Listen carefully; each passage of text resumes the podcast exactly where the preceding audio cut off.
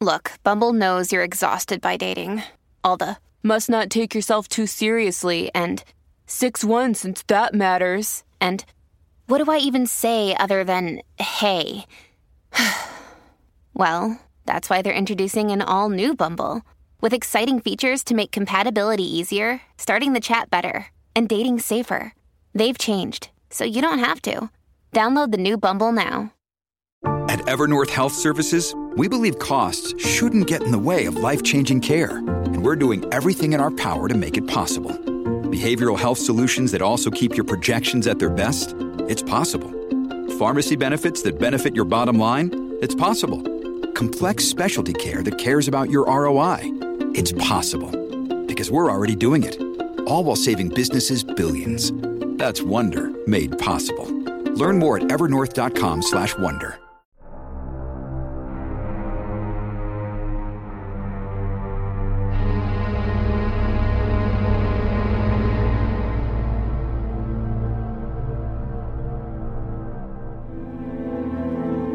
Câu chuyện xảy ra cũng chỉ mới đây. Giờ đã là 1 giờ 15 sáng, Mà tôi vẫn để đèn sáng trưng Vì ớn lạnh. Đường nào đêm nay cũng trắng, Nên mở máy để kể cho các bạn cùng nghe, Với hy vọng là có thể quên được nó. Chuyện này có lẽ tôi sẽ chẳng dám kể cùng ai, Vì sợ mang tiếng là đàn ông mà nhát chết. Lúc không giờ đêm nay, Tôi đi tắm sau khi online xong. Giờ này chỉ có tôi và mẹ ở nhà, Ông anh thì đi Đà Nẵng công tác. Mẹ tôi vì mới điều trị ung thư bằng thuốc phóng xạ, Phải cách ly với người khác Nên đã lên gác ngủ từ lâu. Tôi thì hoạt động ở dưới tầng trệt. Hôm nay cũng như mọi ngày, Khoảng không giờ đêm tôi đi tắm, Nhưng nổi hứng thấy cái chậu giặt đồ để trong nhà tắm, Nên quyết định xả nước vào tắm xối bằng ca Mà không dùng vòi tắm như thường lệ. Căn nhà này, Chúng tôi thuê nguyên căn ở, Tiện đi làm, Rộng hơn 80 mét vuông, Có một tầng trệt và một tầng gác không đến nỗi lụp sụp ngay gần sân bay Tân Sơn Nhất đủ cho 8 9 sinh viên ở chứ không phải ít. Mà giá thuê chỉ có 5 triệu đồng một tháng nên khi được giới thiệu đến đây thấy chủ nhà dễ tính, không chèn ép như các chủ nhà khác. Đã vậy cô chủ nhà thu tiền 3 tháng một lần, tức là 3 tháng mới bén mảng tới một lần. Vậy nên chúng tôi mừng húm khi thuê được căn nhà này. Dù lúc mới vô nhìn thấy nó trống trải, tối tăm và khá âm u. Sau rồi chuyển đồ đạc vào thì cũng thấy bình thường trở lại. Nhà tôi dùng nước giếng, Bơm lên một cái bồn nhựa 500 lít, Đặt trên một cái giá bằng thép khá cao. Có bốn chân giá nằm sát hai bên tường nhà tắm, Nhằm tận dụng diện tích ở dưới đó. Từ bồn nhựa có một đường ống dẫn xuống để tắm giặt. Nhà tắm khá dài và rộng, Một bên để bồn cầu, Một bên để cái bồn nước, Nên mỗi lần tắm Đứng mé ở giữa, Gần như ngay dưới cái bóng của bồn nước. Xả nước vào xối vài ca, Kỳ cọ chờ cho nước đầy rồi tắt. Kỳ cọ xong, Thì nước trong chậu đã tĩnh lặng lại. Trong đêm với cái bóng đèn compact hắt xuống, Thì cái chậu nước không khác gì một cái gương phản chiếu, Mọi thứ in hình rõ một một. Khi vừa đưa tay định múc nước xối tiếp, Thì tôi chết điếng người. Qua cái chậu nước, Tôi thấy có một người nằm trên bồn nước, Hai tay bám vào thanh ngang của cái giá sắt, Thò cái đầu xuống với ánh mắt nhìn tôi chân chân. Tôi khẳng định hoàn toàn không phải nhìn nhầm bóng của mình. Vì thời gian tôi chết điếng khoảng 2 giây, Được đối diện với gương mặt. Người đó tóc cỡ ngang ót Xóa xuống phủ gần kín gương mặt, Nên chỉ nhìn rõ đôi mắt. Một đôi mắt rất bình thường, Nhưng có điều là nhìn tôi chân chân Và cái mũi. Lúc đó, tôi ước gì mình đột nhiên tỉnh dậy Để biết rằng đó chỉ là một cơn ác mộng. Rồi theo phản xạ tự nhiên, Tôi ngước nhìn lên Thì không thấy gì nữa chỉ thấy mấy cái mạng nhện rối rắm rũ xuống phủ phất phơ. Tôi vốn không phải thằng nhát gan, Lại cũng có tin vào chuyện phong hồn. Và tôi tin có phong hồn thật đấy, Nhưng mình không hại họ lúc sống, Không bắn bổ họ lúc chết, Thì họ cũng không hại đến mình. Nên lấy hết dũng khí còn lại, tôi hỏi, Ai vậy? Muốn gì thì ra đây nói chuyện. Tự nhiên lúc đó tôi lại nghĩ cần làm như vậy, Chứ mà trong lòng cầu trời khấn Phật đừng có cái gì hiện ra. Không thấy một điều gì xảy ra Ngoài việc người tôi lạnh toát nổi hết da gà từ đầu đến chân, Tôi vơ vội cái quần mở cửa nhà tắm, Đi ra bếp mặt Khỏi cần tắm gội và lau người luôn. Lúc đó định chạy lên gác nói chuyện với mẹ, Nhưng mà không muốn đánh thức mẹ dậy, Với lại cũng không muốn ngủ cho mẹ sợ. Đường nào một hai ngày nữa mẹ cũng về quê, Nên em âm thầm mở hết bóng điện trong phòng rồi ngồi run. Kiểu này tôi đến phải bỏ nhà mà đi, Ông anh vốn không tin ma quỷ Kể ra lại sợ làm trò cười cho ông, Đi rêu rao với người khác, Thì tôi chết mất. Hình tượng Manly tôi xây dựng bao lâu nay? Mẹ tôi thì nhát gan, Lại đang bệnh tật. Tôi sợ nghe xong bà bị sốc thì khổ. Mà chuyện này không giải quyết được, Chắc chắn tôi sẽ không bao giờ dám đi tắm trong quãng thời gian đó. Từ lâu tôi đã nghe nhiều chuyện về ma quỷ ở quê, Từ chuyện con lộn đến chuyện vong nhập. Toàn chuyện người thân chứng kiến kể lại Nên có phần tin vào những câu chuyện đó. Bây giờ chính mình gặp phải, Tôi sợ là phải gặp một vong hồn nào đó một lần nữa. Không biết người đó muốn gì ở tôi, Mà nghĩ lại những biểu hiện của bà chủ nhà này, Tôi mới bắt đầu đáng nghi. Nhà ở gần trung tâm quận Tân Bình thì không ở, Cho thuê giá rẻ chạy xuống quận 12 xa lắc lơ. Đã vậy, chủ nhà còn nhiệt tình quá đỗi. Và cái nhà tắm với cái bồn nước đó, Lúc mới vào, tôi đã thấy cảnh u ám, Nhưng nghĩ lại nhà không ai ở nên như vậy. Bây giờ nghĩ lại thì cái giá sắt đó rất thuận lợi để cho người ta treo cổ. Ngày 26 tháng 6 năm 2011 Vào lúc 3 giờ sáng, Trong lúc ngồi co do post bài chia sẻ, Thì khoảng 3 giờ khuya, Tôi nghe có tiếng phịch phịch Như tiếng dẫm chân khá khẽ ở trên gác. Vấn đề là tôi biết rằng Mẹ tôi thường ngủ rất say Và không gây tiếng động, Thậm chí là không trở mình. Và tôi đoán khi nằm Thì không thể dẫm chân xuống đều như thế được. Phán đoán khả năng có thể là mèo, Hoặc một cái gì đó nhảy vào, Hoặc là Trưa ngày 26 tháng 6 năm 2011 Tôi rất xin lỗi các bạn. Tối qua tôi dắt xe lượn ra khỏi nhà. Chứ thực ra ở nhà lúc đó chắc tôi đau tim mà chết. Qua nhà thằng bạn thân ngủ nhờ, Đến giờ mới bắt đầu về. Tối qua tôi tâm sự với thằng bạn. Nó bảo ở quê nó, Người ta thỉnh tượng thổ địa, Về thờ cho vong hồn nó bỏ đi. Tôi thì chả tin thổ địa với thần tài, Tôi chỉ tin vào vong hồn thôi. Nên có lẽ tôi sẽ đi thịnh tượng Trần Hưng Đạo về thờ, Mong rằng uy vũ của ngài làm cho nó sợ. Ngày 27 tháng 6 năm 2011 Vào lúc 0 giờ 35 phút sáng, Đang là đêm thứ hai kể từ khi tôi gặp chuyện đó, Tôi và thằng bạn thân về nhà tôi ngủ, Nhằm tìm cơ hội gặp lại vong hồn một lần nữa, Qua đó dò xem đó là vong hiền hay ác. Chúng tôi đã vạch ra hai kế hoạch. Kế hoạch thứ nhất, Tìm cách gặp lại và chụp ảnh vong hồn theo cách cũ, Tức là cách tôi gặp vong hồn đầu tiên trong nhà tắm, Và chúng tôi mới kết thúc kế hoạch này. Kế hoạch thứ hai là nằm đợi tiếng động trên gác, Rồi nhẹ nhàng lên tiếp cận nơi mẹ tôi ngủ, Chụp ảnh và xác định nguyên nhân gây ra tiếng động, Từ đó có biện pháp xử lý thích hợp hơn. Nhưng rất tiếc kế hoạch này không thực hiện được Do hai thằng chúng tôi ngủ quên. Tối hôm sau sẽ thực hiện tiếp. Sau khi nghiên cứu kỹ hình ảnh thu được tối qua Và những hình ảnh chụp lại trưa nay, Tôi đã tìm ra được bằng chứng khá rõ ràng. 10 giờ 30 phút, Lúc này trời tối, Mẹ tôi cũng đã đi ngủ. Thằng bạn tôi chưa tới. Sốt ruột lôi máy ra chụp lại những vị trí tối qua, Phát hiện ra một sự thật lạnh lưng. Ngày 28 tháng 6 năm 2011 Vào lúc 11 giờ 45 đêm Đêm qua là đêm kinh hãi nhất trong cuộc đời tôi. Từng phải đối mặt với rất nhiều biến cố. Có lúc đối diện với cả một lũ côn đồ Ở phố biển Nha Trang, Mà vẫn không có cái cảm giác dở sống lưng liên tục như vậy. Tôi xin lỗi các bạn đã theo dõi việc điều tra của tôi tối qua, Vì giữa chừng cả ba người trong nhà phải tháo chạy ra khỏi nhà Mà không kịp nói cho các bạn biết.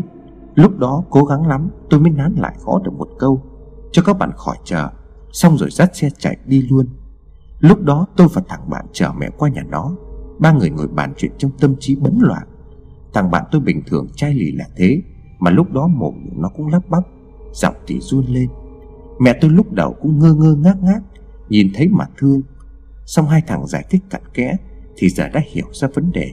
Có kinh hoàng và hoảng loạn một chút, Nhưng cũng không đến nỗi như tôi tưởng tượng. Đến 7 giờ, Thì ba người đã mệt rũ ra. Tôi chở mẹ qua nhà bà cô bên quận 8 nghỉ ngơi Và cho thoải mái. Vì nhà thằng bạn là cái phòng trọ chật chội. Bình thường nó ở với thằng em, Nhưng bữa nay nghỉ hè Nên em nó về quê. Tôi có dặn mẹ không nói chuyện này với cô lúc này, Vì chuyện này không nên để cho nhiều người biết. Họ lại dần dần sợ lên, Làm phật lòng người đã khuất. Bàn giao mẹ cho bà cô xong, Tôi quay về nhà thằng bạn ngủ. Lúc đó nó đã lăn vật ra ngáy từ bao giờ rồi Mãi cho đến hơn 11 giờ, Hai thằng mới dậy được Nhờ chiếc điện thoại của tôi. Chứ nếu không thì chẳng biết thế nào mà lần Hiện thời tâm trí của tôi hơi túng quẫn, Nên văn phong không được trôi chảy Và cũng không biết diễn đạt làm sao Cho các bạn tưởng tận về sự việc tối qua, Bởi nó có rất nhiều tình tiết Và những khám phá mới. Tất cả đều là những tình tiết lạnh gáy Mà tôi thực sự không muốn tin chút nào. Để kể hết về những sự việc xảy ra đêm qua, Chắc có lẽ tôi phải ngồi gõ máy một buổi mới xong. Nhưng lúc này mẹ tôi đang ở bên kia, Tôi lo lắm. Cơ thể của bà không được khỏe mạnh Và phải chịu sự quấy phá mấy đêm liền trong vô thức Nên có phần suy nhược. Vậy mà tôi vô tâm không để ý. Bây giờ việc quan trọng nhất của tôi Là lo cho mẹ trước. Chắc chắn tôi sẽ để cho mẹ nghỉ ngơi tĩnh dưỡng bên nhà cô. Dù sao thời gian cách ly cũng đã sắp hết. Còn thằng bạn tôi, Nó đã theo chuyện này với tôi mấy đêm liền, Cũng đã thấm mệt. Tôi nhìn nó, lo lắng cho chuyện của nhà mình còn hơn nhà nó, Lo cho mẹ mình còn hơn mẹ nó. Kể sẽ cũng tội. Hiện tại tôi đang ở tạm nhà thằng bạn thân. Lát nữa tôi sẽ gọi cho ông anh kể về sự việc này, Để xem ông có sắp xếp được về sớm không. Có ông bên cạnh, Tôi mới tính toán bàn bạc chuyện hóa giải phong hồn trong nhà được. Những việc xảy ra tối qua Có lẽ do quá dài nên sẽ không kể hết được lúc này. Tôi chỉ xin đưa ra một vài kết luận như sau. Nhà tôi có vong là chắc chắn, Nhưng tiếng phịch phịch trên gác không phải do mèo. Và không hoàn toàn là do vong Vong nhà tôi không phải là nam mà là nữ. Có vẻ như các bạn rất muốn khảo sát qua nhà tôi. Thực tình lúc đầu, Tôi định lên VOZ nhờ các bạn nào nặng vía Qua vài hôm cho vong sợ. Nhưng đó là điều không nên. Nhưng có bạn nào đó đã nói, Chưa biết lành hay dữ, Đã lo xua đuổi, có khi chúc vả vào thân. Tôi có thể cho các bạn địa chỉ, Nhưng chỉ sợ các bạn ùn ùn kéo qua thì rất phiền, Vì còn hàng xóm nhìn vào. Người nhà nhìn ra nữa. Trong khi mẹ tôi lại đang bệnh yếu. Trải qua chuyện này rồi, Nếu gây thêm ồn ào, tôi sợ ảnh hưởng tới sức khỏe của mẹ.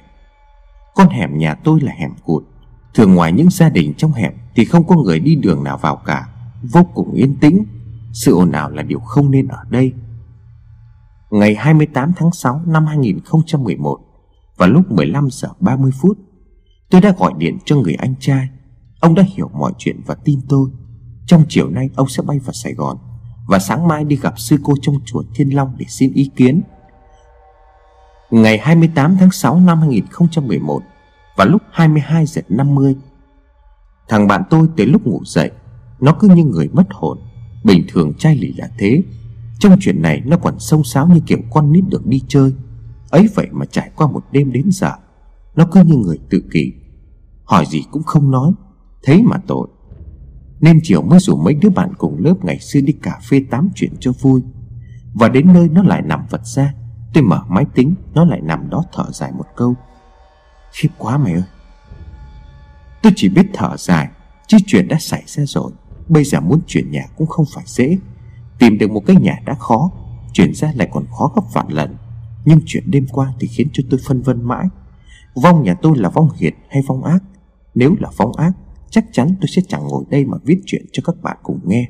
Nhưng nếu là phong hiền, Thì phải ẩn đi đâu chứ? Cứ đêm đêm lại quấy phá như vậy là sao? Chiều nay tôi có gọi điện cho người anh trai. Chuyện như thế này làm sao không thể nói ra được. Ít nhất là nói để cho ông hiểu. Và nếu tin thì cũng phải cảnh giác. Mà tôi cũng thấy làm lạ. Ông anh là một người làm ăn Khá mê tín. Ông tin vào Phật Và thần tài và thổ địa. Nhưng lại ghét nghe những câu chuyện ma quỷ và bói toán. May mà chuyện này tôi không có đơn độc, Chí ít thì cũng có thằng bạn thân. Bữa nay lại có thêm mẹ tôi nữa, Nên ông cũng không thể không tin. Anh trai tôi đã bay vào Sài Gòn chiều nay, Hiện đang ở bên quận 8 cùng mẹ. Sáng mai chúng tôi sẽ lên chùa gặp sư cô Để xin ý kiến về chuyện này. Chưa biết cô sẽ phán ra sao, Nhưng tôi rất nóng lòng chờ đến ngày mai. Tôi có cảm giác sư cô là một cái phao vậy Và mọi chuyện sắp kết thúc, Nhưng phải đợi đến ngày mai thì mới biết chắc được. Quay trở lại câu chuyện đêm qua Các sự việc nó đã xảy ra như thế này. Theo đúng kế hoạch hai, Hai thằng nằm đợi tiếng động trên gác Rồi nhẹ nhàng lên gác tiếp cận nơi mẹ tôi ngủ Chụp ảnh và xác định nguyên nhân gây ra tiếng động Từ đó có biện pháp xử lý thích hợp hơn. Cấu trúc căn gác khá đơn giản Một chiếc cầu thang gỗ bắt từ gian trệt để lên tủ đồ. Cái cầu thang có một góc cua 60 độ ở giữa Kết thúc cầu thang là một cái cửa nhựa rồi tới căn gác. Hết căn gác này là cửa sổ và cửa chính để ra ban công. Đằng sau tấm cửa nhựa là bảng điện có công tắc đèn. Mà có một điều lạ về căn gác nhà tôi. Nó trải suốt theo chiều dài gần hết ngôi nhà, Tức là khoảng hơn 10 mét, Rộng mênh mông. Vậy mà không hề có một tấm vách nào Để chia thành những phòng nhỏ. Vì chúng tôi ở dưới trệt hết, Nên trên gác để mấy đồ đạc không dùng tới Và mấy vật dụng công ty ông anh gửi. Hai tháng trời ở đây Mà số lần tôi lên gác đếm trên đầu ngón tay. Chủ yếu là vác đổ lên xuống. Vì nó như vậy nên trong lúc nào cũng có cảm giác chống trải. Đã vậy, Nhà tôi là mái tôn trần la phong. Buổi trưa khá nóng, Còn buổi chiều thì lạnh. Để mẹ ngủ trên đó, Chúng tôi cũng sót lắm. Nhưng bà cứ đòi lên đó ngủ, Vì bà nói trên đó mát. Thật ra tôi biết rằng, Bà không muốn hai thằng con phải ngủ khổ sở trên đó, Nên bà sành thôi. Cơ mà bà kiên quyết quá, Nói mãi mà không được, Nên đành phải chịu. Bà thì không bao giờ cho hai thằng lại gần, Kể từ ngày uống thuốc phóng xạ, Vì bà sợ bị ảnh hưởng. Đêm hôm đó, tôi và thằng bạn thân bàn kỹ lại kế hoạch như sau. Vì căn gác và cầu thang nhà tôi bằng gỗ, Mà đầu gỗ thì hợp với âm khí, Nên tiếng phịch phịch đấy rất có khả năng là do vong gây ra. Khi bắt đầu có biến, Sẽ thật từ từ và nhẹ nhàng tiếp cận căn gác.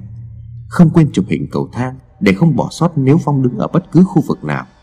Sau khi lên đến bậc thang cuối cùng, Tôi sẽ là người cầm máy và chụp hết vào căn gác. Sau đó, thằng bạn sẽ xông lên thật nhanh, qua cánh cửa và bật điện lên. Cố gắng nhanh nhất có thể, Để nếu có gì đó thì không cho nó chạy thoát. Kế hoạch là như vậy, Và hai thằng bắt đầu nín thở nằm chờ.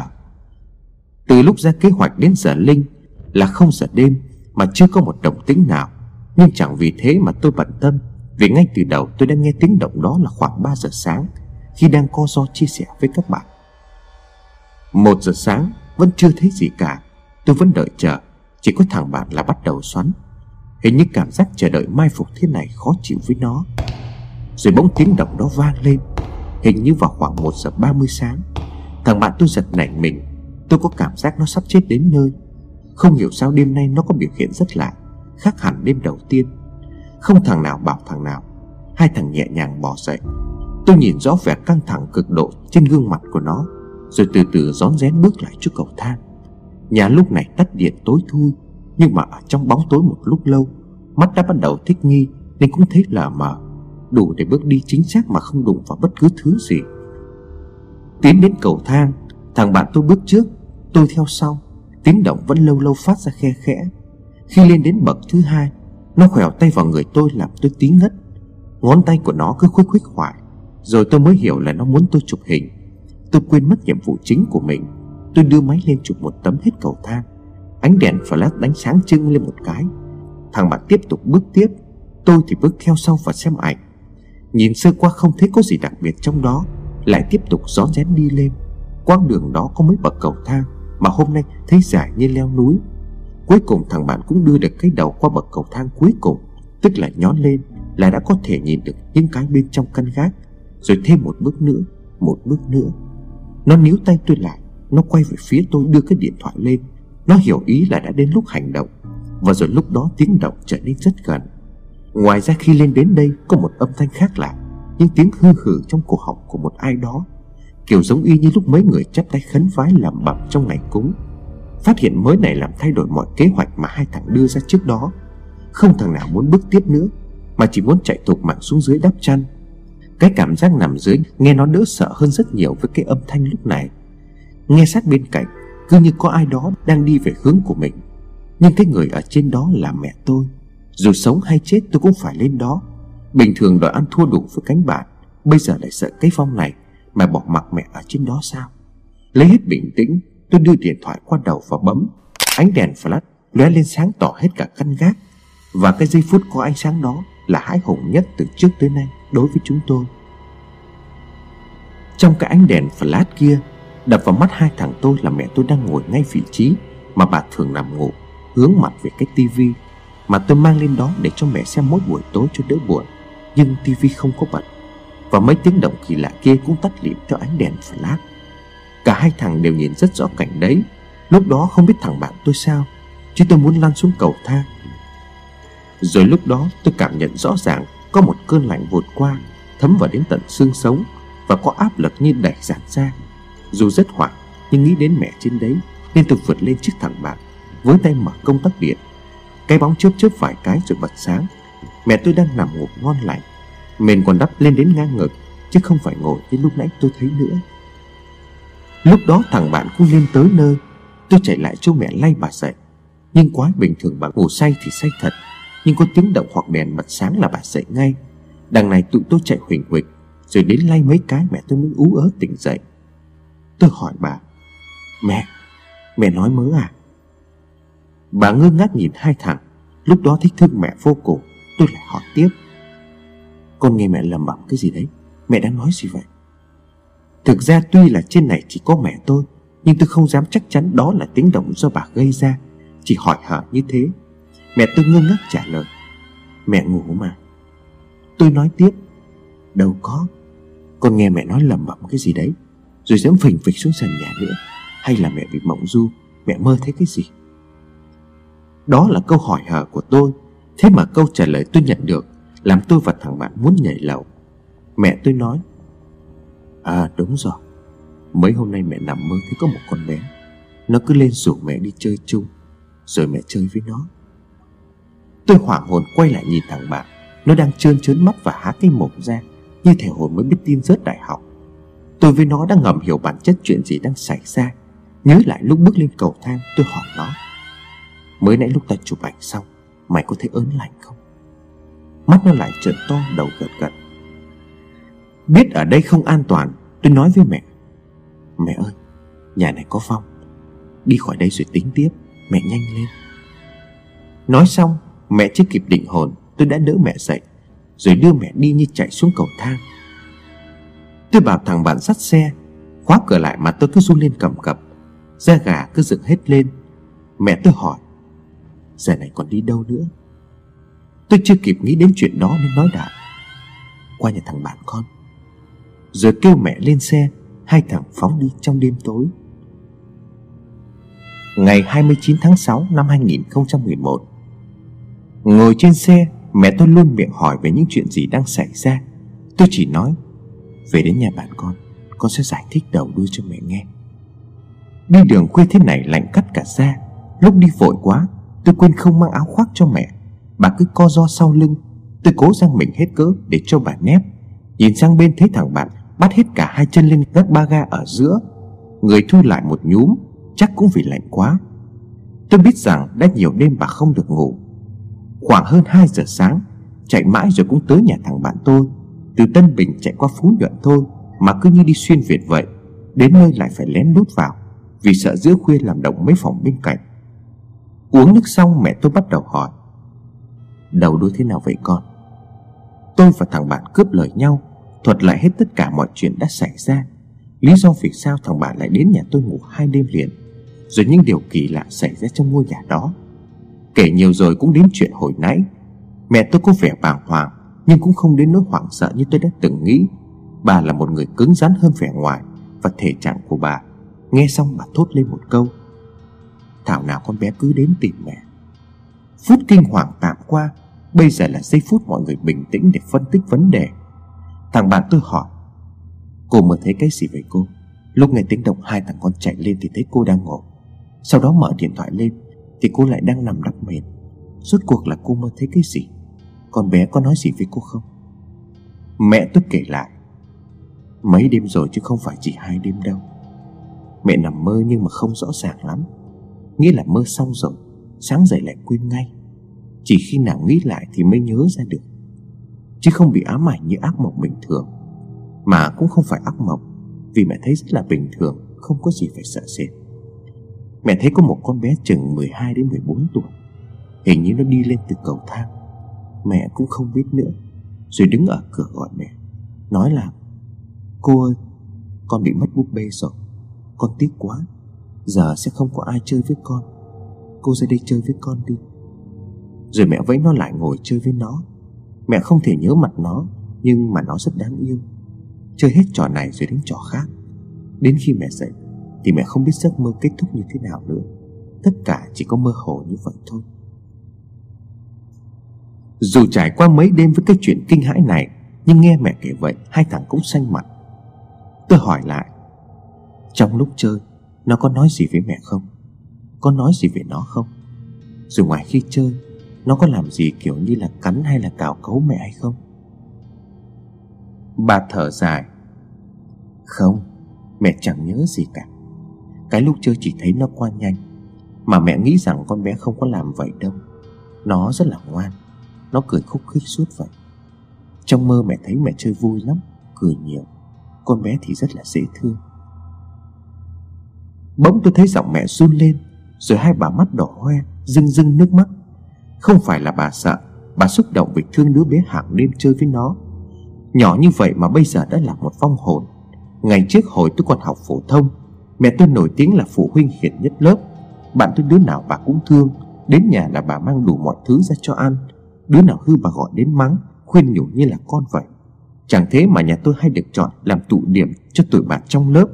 Có mấy đứa con gái thỉnh thoảng đến nhà, Chỉ để chơi nói chuyện với bà. Người như bà phản ứng như vậy cũng không có gì là khó hiểu. Thằng bạn tôi hỏi tiếp.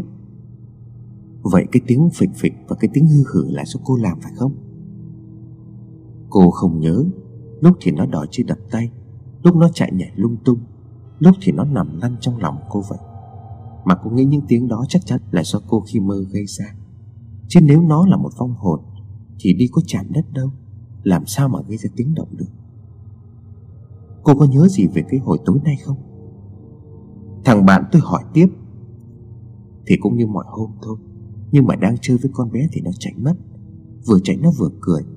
Chắc hai đứa lên làm cho nó sợ. Nhớ đến lần gặp đầu tiên giữa tôi với vong hồn trong nhà tắm, Tôi hỏi mẹ. Mẹ có nhớ trông nó như thế nào không? Không chỉ có mặt mũi, Mà cả quần áo tóc tai của nó nữa. Mẹ tôi đáp. Mẹ chỉ nhớ nó mặc một cái đầm vải qua đầu gối. Tóc thì hình như hơi ngắn chưa đến vai. Còn mặt mũi thì không có nhớ được. Mẹ chỉ biết là nó rất đáng yêu. Vậy là đã rõ, Không thể có những câu chuyện trùng hợp như vậy. Mọi chuyện đã sáng tỏ. Cái phong tôi gặp lần đầu tiên chắc chắn là nó, Nhưng do nó đu người tóc xõa xuống. Với lại, tôi chỉ nhìn thấy cái mặt, Với hai tay nên nhầm với đàn ông trăng Tôi không nghĩ nhà mình có nhiều hơn một vong. Đó là linh cảm của tôi. Còn tại sao nó lại ở trong nhà tôi? Tại sao tôi và ông anh ở đây đã hai tháng nó không hiện ra, Mà lại chọn mẹ tôi để rủ dê chơi cùng? Câu hỏi này thì cần phải tìm hiểu thêm. Nói chuyện một lúc đã gần 7 giờ sáng Tôi chở mẹ qua nhà bà cô bên quận 8 cho nghỉ ngơi, Vì phòng thằng bạn hơi chật trội Xong rồi quay lại ngủ với nó. Trưa nay hơn 11 giờ, Tôi cùng ông anh đi gặp một sư cô Mà gia đình bà chị dâu rất thân thiết Để xin ý cô về chuyện này. Cô giảng đến hơn 3 giờ chiều thì xong Và có nhiều chuyện đã được cô làm rõ, Giải tỏa được một số vấn đề. Lúc đến chùa Thì sư cô đã ngồi sẵn trong phòng, Đẩy cửa vào thì thấy cô đang thiền tỏa tụng kinh. Tôi vừa định chào bà, Thì bà chị dâu ngăn lại, Đưa tay lên miệng suy suy ý là đừng làm phiền cô. Mười phút sau cô mới kết thúc, Khoan thai ngồi dậy, Quay lại với tụi tôi. Cô cười rất tươi rồi niềm nở đón tiếp, Hỏi han bà chị đủ thứ, Rồi cuối cùng cũng vào chủ đề chính. Tôi đi theo để là người thuật lại đầu đuôi câu chuyện cho cô nghe. Nghe xong cô bảo chờ một lúc, Rồi lại ra ngồi thiền gõ mõ tụng kinh sau khoảng 10 phút nữa, cô dừng lại và trở vào bàn. Cô cất lời, nhưng không đả động gì đến chuyện mà nhà tôi đang gặp phải, Mà lại giảng giải rất lâu về sự sống và cái chết, Về cách người chết giữ được ý niệm, Tâm tính của mình khi ở thế giới bên kia, Mà cách hai thế giới tồn tại song song với nhau. Tôi vốn không phải là người thích hợp cho những giáo điều, Nên dù cố gắng lắng nghe, Tôi vẫn hiểu được câu được câu cái, Vì cô dùng quá nhiều từ ngữ của nhà Phật Mà tôi chịu thua chỉ có bà chị dâu và gia đình vốn là người theo Phật Nên gật gù có vẻ hiểu hết. Rồi đột nhiên cô hỏi, Sao không dắt mẫu thân con theo? Tôi nói lại Dạ thưa cô, Thể trạng của mẹ con không có được tốt, Đang nghỉ ở nhà một người thân nên không có tiện đi. Cô gật đầu rồi nói tiếp, Thần mẫu của con thể trạng không có tốt, Dễ bị yêu mà quấy phá là đúng rồi. Nhưng vẫn may là mẹ con gặp vong chứ không phải là gặp yêu nếu mà gặp yêu thì nó thường chấn áp phía người, Rồi nhập vào và làm đủ trò tai quấy Để hại chủ thể lẫn những người xung quanh. Còn vong thì không có vong hiền hay vong ác. Vong ác thì vật gọi là yêu. Yêu thì cố gắng nán lại cõi trần Để làm những điều tai ác, Để thỏa mãn cái dục vọng của nó. Vọng thường là những người thác xuống Nhưng vẫn còn vương vấn quá nhiều cái cõi trần. Vì một lý do nào đó, Một việc gì đó làm chưa xong, Một cái gì đó cần phải bảo vệ hay một ai đó cần phải trả thù. Họ không được siêu thoát vì không đạt được yêu cầu của nhà phật. Vương lại cõi dương gian Để cố gắng thực hiện những điều đang giang dở. Đôi khi vì quá khát khao được siêu thoát Hoặc là để trả thù kẻ đã hãm hại mình, Nên vong làm những điều rất phiền toái đến người vô can. Bị hiểu nhầm là vong ác. Khi làm xong rồi, Siêu thoát rồi, Những vong đó sẽ bị nhà Phật xử phạt. Cô nói tiếp Vong trong nhà con là một đứa bé gái chết vì bệnh, Chứ không phải bị sát hại. Lúc còn trên dương thế, Vì thể trạng bẩm sinh của nó không được như những bé khác, Nên nó không được chơi, Không được bay nhảy. Nó chỉ có con búp bê làm bạn thôi. Rồi khi nó rời bỏ cõi trần, Người ta vô tâm tước đoạt mất con búp bê của nó, Không cho nó mang theo cùng, Nên khiến nó tiếc nuối, Không thể siêu thoát được Cũng là điều dễ hiểu. Vốn dĩ nó không phải là vong của nhà con nó qua đời trong bệnh viện, Nơi mà mẹ con chữa bệnh. Người ta lấy đi con búp bê của nó Cũng ở nơi đó Nên nó nán lại để chờ đợi. Gặp được mẹ con là người có lòng yêu trẻ, Thể trạng lại yếu, Dễ điều khiển nên nó theo về. Mẹ con ngủ một mình trên các trống, Lạnh lẽo lại điều khiển tốt Để nó sụp xê mẹ con chơi cùng. Nhưng nó không có ý làm hại ai cả, Chẳng qua tâm hồn ham chơi của trẻ con Vẫn còn vương vấn, Khiến cho nó không cưỡng lại được. Cô nói thêm. Rồi tôi hỏi lại. Nếu nó chỉ vì muốn chơi với mẹ con. Sao lại để con thấy được trong nhà tắm? Điều ấy là xui của nó, Cũng như kiếp nạn của nó gặp phải, Để trả cho cái việc quấy nhiễu của mẹ con. Âu cũng đúng là luật nhân quả. 12 giờ đêm là thời điểm yêu ma hiện hình. Nhưng mắt người không thể nhìn thấy, Mà chỉ có thể nhìn qua cánh cổng của quận âm dương.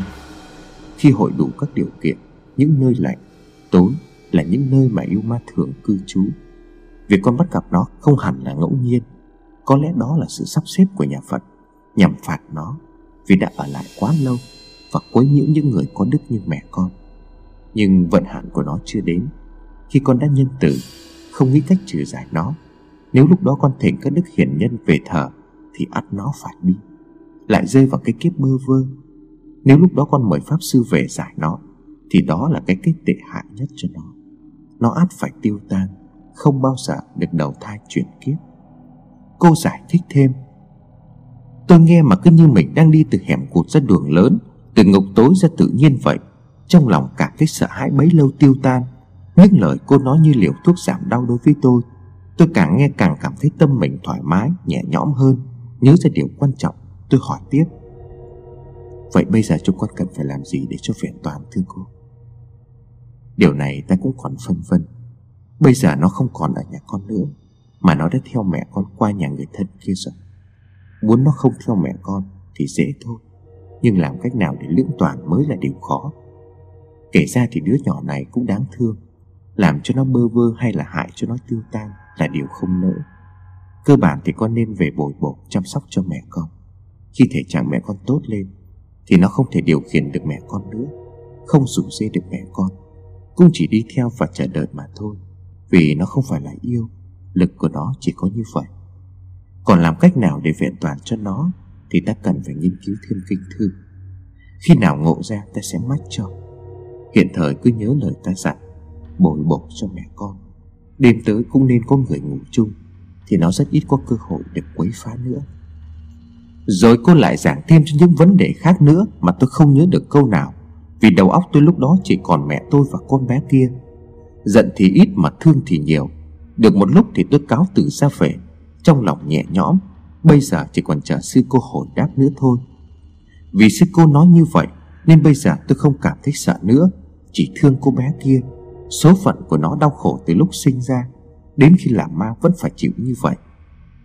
Quả đúng là sư cô chỉ nói Nhưng có vẻ cô đã tưởng tận mọi việc, Chỉ nhờ vào câu chuyện tôi kể. Và một lúc tụng kinh, Nếu mà là người khác Thì chắc chắn là tôi không tin. Nhưng không hiểu sao những lời của cô nói ra Như có một ma lực buộc phải tin vậy, Mà lại rất logic, Nên càng thuyết phục. Bây giờ mọi chuyện tạm thời ủy thác hết cho cô. Còn những chuyện trong nhà tôi, Tạm thời tôi chỉ nghĩ là sự trùng hợp ngẫu nhiên. Tuy vậy vẫn có những điểm đáng ngờ mà nhất định tôi phải điều tra. Không có gì là chắc chắn để khẳng định rằng, Trước khi cô bé đó về nhà tôi thì chưa có bất kỳ một ai khác. Ngoài ra, từ hôm đó đến nay, Mỗi khi vào nhà tắm, Tôi đều có cảm giác lạnh sống lưng. Mặc dù cô bé đã theo mẹ tôi về quận 8 Có thể vì bị ám ảnh mà tôi sinh ra cảm giác đó, Nhưng vẫn cẩn tắc vô ưu. Ngày 30 tháng 6 năm 2011 Vào lúc 23 giờ 47 phút đêm, Hôm nay sư cô liên lạc với chị dâu tôi. Ngày mai tôi sẽ đón mẹ về nhà. Sư cô sẽ cùng một vài ni cô khác đến để cầu siêu cho vong hồn cô bé. Hỏi tại sao lại phiền các cô như vậy Mà không để mẹ tôi đến chùa? Sư cô giải thích, Vong không thể theo cửa vào chùa được. Ngày mùng 1 tháng 7 năm 2011 Vào lúc 11 giờ 35 phút đêm, Xin lỗi các bạn Vì càng ngày tôi càng chậm trễ trong việc viết chuyện cho các bạn nghe. Một phần vì nhà loạn quá, Tôi còn công việc và học hành Nên cũng ít có thời gian. Một phần vì có một số xáo trộn không lường trước được. Trong việc tôi viết bài lên VOZ gây ra, Tôi nhận được quá nhiều cuộc điện thoại, Nên từ cảm giác mong được chia sẻ, Tôi lại chuyển qua cảm giác sợ bị lật tung đời tư lên. Vì vậy mà mấy ngày đầu, Có thêm tình tiết gì mới, Tôi đều có thời gian lại, Là cập nhật nhanh chóng. Còn hai ngày gần đây, tôi bắt đầu thấy nản. Nhưng nghĩ lại, Thì đó chỉ là một thiểu số So với các bạn đang thực sự quan tâm đến câu chuyện của nhà tôi. Thực sự mong bài viết của tôi Và thực sự muốn đóng góp ý kiến để làm sáng tỏ chuyện này Tôi cũng nhận được rất nhiều chia sẻ, An ủi và những lời chúc. Có một số là xin kinh nghiệm về những chuyện tương tự Mà các bạn gặp phải. Tôi rất là vui. Có cảm giác câu chuyện của mình thực sự được quan tâm Vì sự quan tâm chứ không phải là thói tò mò. Vì thế tôi quyết định, Từ giờ đến lúc mọi chuyện qua đi, Thì tôi sẽ cập nhật liên tục để cho các bạn biết. Nếu các bạn không tin vào những gì tôi viết, Thì cứ coi như các bạn đang đọc một câu chuyện. Tôi cũng không làm cho các bạn thất vọng Vì sự đứt quãng của câu chuyện này và tôi sẽ giải đáp những thắc mắc chính đáng có tính xây dựng, làm sáng tỏ cho các bạn. Còn những câu hỏi mới móc mang tính chất chọc phá, đá đều, thì tôi xin lờ luôn. Tôi xin kể tiếp diễn biến của ngày hôm qua, ngày 30 tháng 6 năm 2011 vào lúc khoảng 9 giờ, tôi xem qua các phân tích của các bạn trên VOZ tự nhiên tôi cảm thấy đúng. Tại sao mình lại tin tưởng vào những lời sư cô nói một cách tuyệt đối như vậy? Mình thậm chí chưa từng gặp sư cô trước đó. Vậy mà mới nghe xong câu chuyện Và ngồi tụng kinh một lúc Cô đã như tỏ tưởng mọi việc như thế. Cô là một người tu hành chứ có phải Bồ Tát đâu. Đang vò đầu về những thắc mắc nghi ngờ như vậy Tôi không biết phải làm sao Thì tôi nhớ đến bà chị dâu tương lai của mình. Bà là người có mối thâm tình sâu nặng với sư cô Được sư cô rất yêu ái. Lúc nghe những điều sư cô nói Bà ra vẻ là hiểu hết chuyện. Bà chị này tính tình rất vui vẻ, dễ mến Thế nhưng bình thường Tôi với bà rất ít nói chuyện với nhau. Quan hệ nói chung là khách sáo. Vì bản thân tôi và anh trai khác độc lập với nhau. Việc gọi điện hỏi thăm làm tôi ngại đôi phần. Nhưng đây là câu chuyện quan trọng Đâu thể vì ngại mà bỏ qua được. Tôi gọi điện và mang những thắc mắc hỏi chị Và tất cả được With supply chains becoming more complex, you need to stay on top of the latest logistics developments. So, if you work with logistics, you need the Beyond the Box podcast from Maersk. It's the easy way to keep up to date with everything from digital disruption and logistics to the need for supply chain resilience in today's market. Find out more and keep ahead of the game with the Beyond the Box podcast on logistics insights at maersk.com/insights. giải đáp Nhưng tôi cũng chỉ hiểu mơ hồ Vì nói thật những câu chuyện nhà Phật này Với tôi quả là khó tiếp thu Nói chung bà chị nói thế này Sư cô là một người tu lâu nhất trong ngôi chùa đó Cô rất nổi tiếng trong khoản nhận xét và phán đoán chính xác như câu chuyện âm dương. Mối thâm tình của bà chị với ngôi chùa này cũng xuất phát từ đó. Cô là người mách nước cho ba chị, Là nhà ông có yêu ám, Chỉ nhờ nhìn vào thần sắc của những người nhà ông. Khi đến chùa làm lễ mấy mươi năm về trước, Bà chị kể rằng, Thời đó ông nội là đại tá quân đội ngụy. Ông đại tá này có mấy người con toàn trai. Ông ca là út, Nhưng khi con cái lớn lên, Đều ra tự lập hết không ai theo nghiệp quân của ông. Bản thân ông ca từng là huấn luyện viên tây quyền đô, Sau này yêu và cưới mẹ bà chị dâu là một vận động viên bóng bàn. Nhưng mẹ bà chị lại là một gia đình cộng sản gốc Nằm vùng tại Sài Gòn. Sau ngày giải phóng Ông đại tá và tất cả gia quyến đều sang Mỹ tị nạn. Chỉ trừ ông ca ở lại Việt Nam nhờ sự bảo lãnh của gia đình vợ. Sau khi cả nhà chạy sang Mỹ hết Ông ca không làm huấn luyện viên nữa Mà chuyển sang kinh doanh công ty xây dựng. Thế nhưng càng làm càng thua lỗ Vì công ty liên tục gặp phải tai nạn chết người. Mặt khác, những thành viên trong gia đình ông ca Gồm hai vợ chồng và hai đứa con gái khỏe mạnh. Sức khỏe suy giảm trông thấy, Thường xuyên bệnh vặt, Cuộc sống trở nên nặng nề và u ám. Dằm tháng 7 năm đó, Cả gia đình ông ca lên lễ chùa Phật cầu an Thì gặp được sư cô. Sư cô nhìn thấy thần sắc của người nhà ông liền mách cho ông biết Là gia đình ông đang có yêu khí trong người. Sau khi nghe ông trình bày về hoàn cảnh và những điều tai ương gặp phải, Thì sư cô nói rằng Tại ông đại té ngày xưa làm nhiều việc ác, Giết hại nhiều người. Trong số những người bị hại có một kẻ chết oan, Thù oán lại chồng chất Nên thác xuống thành yêu, Đi theo rình dập bày trò trả thù những người thân của gia đình ông đại tá, Cụ thể là gia đình ông ca. Sau đó, Sư cô còn giúp mời cao tăng ở Việt Nam quốc tự Giải trừ con yêu đó từ đó thì mọi chuyện nhà ông ca trở nên thuận lợi, Làm ăn ngày càng phát đạt, Con cái khỏe mạnh, Học hành giỏi giang. Hiện nay công ty của ông ca là một tên tuổi lớn trong ngành xây dựng. Anh trai tôi và bà chị dâu cũng đang làm tại công ty này. Hiện nay thì quá nửa số tiền tu bổ hay tài trợ từ thiện của ngôi chùa nhỏ này Đều là do công ty của gia đình ông ca đóng góp. Ông ca còn thường xuyên đưa vợ con và những người trong gia đình đến chùa làm việc công ích. Trong số ba con gái của ông ca thì bà chị này là người nhiệt tình và có số đóng góp nhiều nhất, Nên có mối thâm tình với các ni cô và sư trụ chùa. Bà chị dâu nói nhiều nhưng cơ bản là khuyên tôi tin tưởng ở sư cô, Vì sư cô là người tu hành nhiều năm, Thấm nhuận Phật Pháp Và có khả năng nhìn thấu âm dương, Mà không chỉ có sư cô, Những người thành tâm hướng Phật Tu hành lâu năm Thì thường có những khả năng mà người thường không có được. Chẳng qua là họ không khoe khoang, Vì đó là điều cấm của Phật Nên mọi người không biết. Và lại hiện nay vàng thao lẫn lộn, Sư thật sư giả Và những kẻ thiếu nhân cách cũng đi tu, Ngồi thiền nhưng trong lòng sân si, Rồi ăn tục nói phép, Giờ trò trái khoái bây giờ nhiều lắm, Làm cho Phật quang lu mờ. Vì vậy mà đức tin của con người cũng giảm đi nhiều lắm. Và còn những điều khác hơi giáo điều, Tôi không nhớ được. Nhưng qua những điều đó Cũng đủ củng cố thêm lòng tin của tôi. 14 giờ 30 phút, Sư cô liên lạc với chị dâu tôi và nói rằng Đã thống nhất với một ni cô Tối nay có thể đến thăm nhà làm lễ siêu độ cho vong hồn con bé. Tôi có hỏi bà chị sao không đưa mẹ đến chùa cho tiện. Thì bà nói cũng hỏi sư cô về điều đó. Sư cô bảo lại là tại vong đứa bé nhỏ tuổi quá, Mà nó lại không muốn siêu thoát, Chỉ ham chơi ở trần gian, Nên sẽ không dám vào cửa chùa. Trong chùa Phật quang mạnh quá, Sẽ khiến đứa bé sợ. 15 giờ, Sau khi biết tin từ sư cô, Tôi và ông anh bàn bạc và quyết định gọi điện cho bà chủ nhà. Hỏi rõ ngọn ngành trước xem sao. Vì dù sao thì căn nhà này cũng đầy vẻ u ám, và nhiều chỗ kỳ lạ mà không chỉ có tôi mới nhìn thấy. Cuộc nói chuyện diễn ra khá dài, Với lời giải thích thỉnh thoảng đứt đoạn Vì sự ấp úng của bà chủ. Tôi xin thuật lại như sau. Bà chủ làm trong một công ty đường sắt, Trực tiếp làm trên tàu Nên cũng thỉnh thoảng mới ở Sài Gòn. Lúc đầu gọi điện để hẹn gặp bà nói chuyện trực tiếp cho dễ, Dù gì nói chuyện trực tiếp cũng khó nói dối hơn. Nhưng lúc đó bà lại không ở Sài Gòn, Nên nói chuyện qua điện thoại luôn.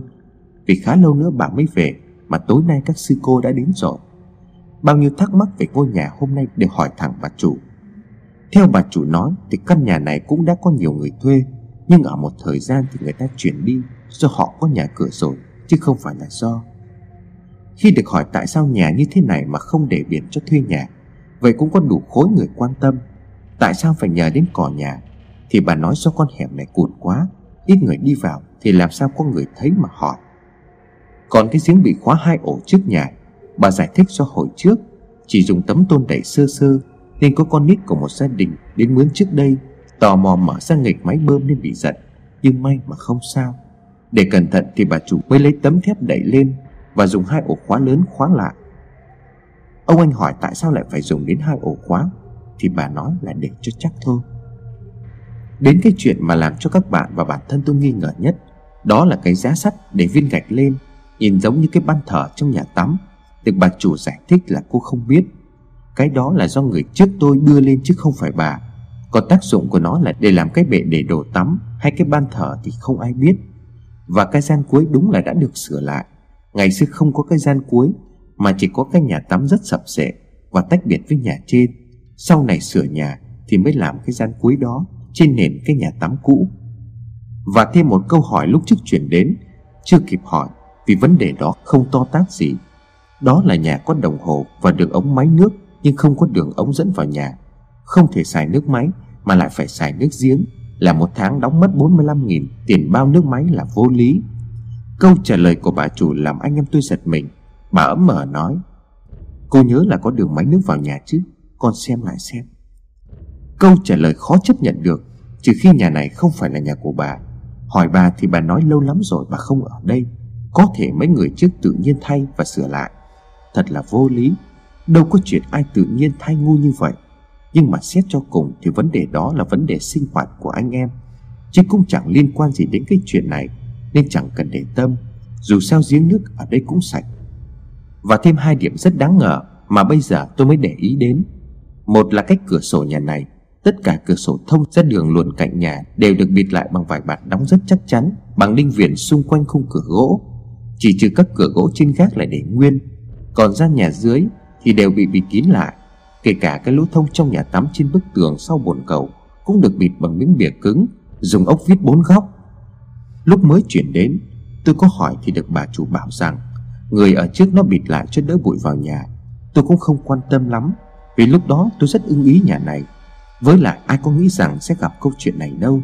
Rồi tôi cảm thấy thiếu sáng quá, Nên cứ một tấm bạt che cửa sổ ngoài cùng ra. Giờ mới để ý, Con hẻm này là cái hẻm của hẻm, Xa đường chính. Ở cái khu này làm gì có quá nhiều bụi mà phải sợ. Vậy thì tại sao người trước là phải bịt lại? Hai là trước nhà, Không tính đến cái bể xi măng Che cái giếng khoan nằm một bên cổng nhà, Thì phía bên kia có một cái, Chả biết gọi là cái gì. Một cái tấm bê tông nằm lồi lên giữa thềm nhà nhìn rất vô lý. Trên đó cũng được lát gạch men đàng hoàng, Nhìn có vẻ giống như một cái miệng hố. 18 giờ 04 phút, Một tiếng đồng hồ trước đang viết ra câu chuyện này, Thì có một thằng nhóc khóc om tỏi ngay trước nhà, Chạy ra xem thì nó chơi xe đạp bị té chật khớp tay. Nhà nó với mấy nhà hàng xóm chạy ra dỗ dành, suýt xoa tội nghiệp nó. Thấy ông hàng xóm đối diện cũng ra hóng trước cổng nhà, Tôi tranh thủ cơ hội vàng, Chạy đến bắt chuyện hỏi han. Ông nói rằng Nhà này trước đây nhiều người ở lắm, Cứ đến rồi đi suốt. Thay đổi quá nhiều, Khiến cho ông chẳng thèm quan tâm ai đến ai đi. Vì quan làm quen hàng xóm được vài tháng lại chuyển đi, Người lâu nhất cũng được khoảng một năm. Những điều này làm cho tôi càng thêm ngờ vực về căn nhà này.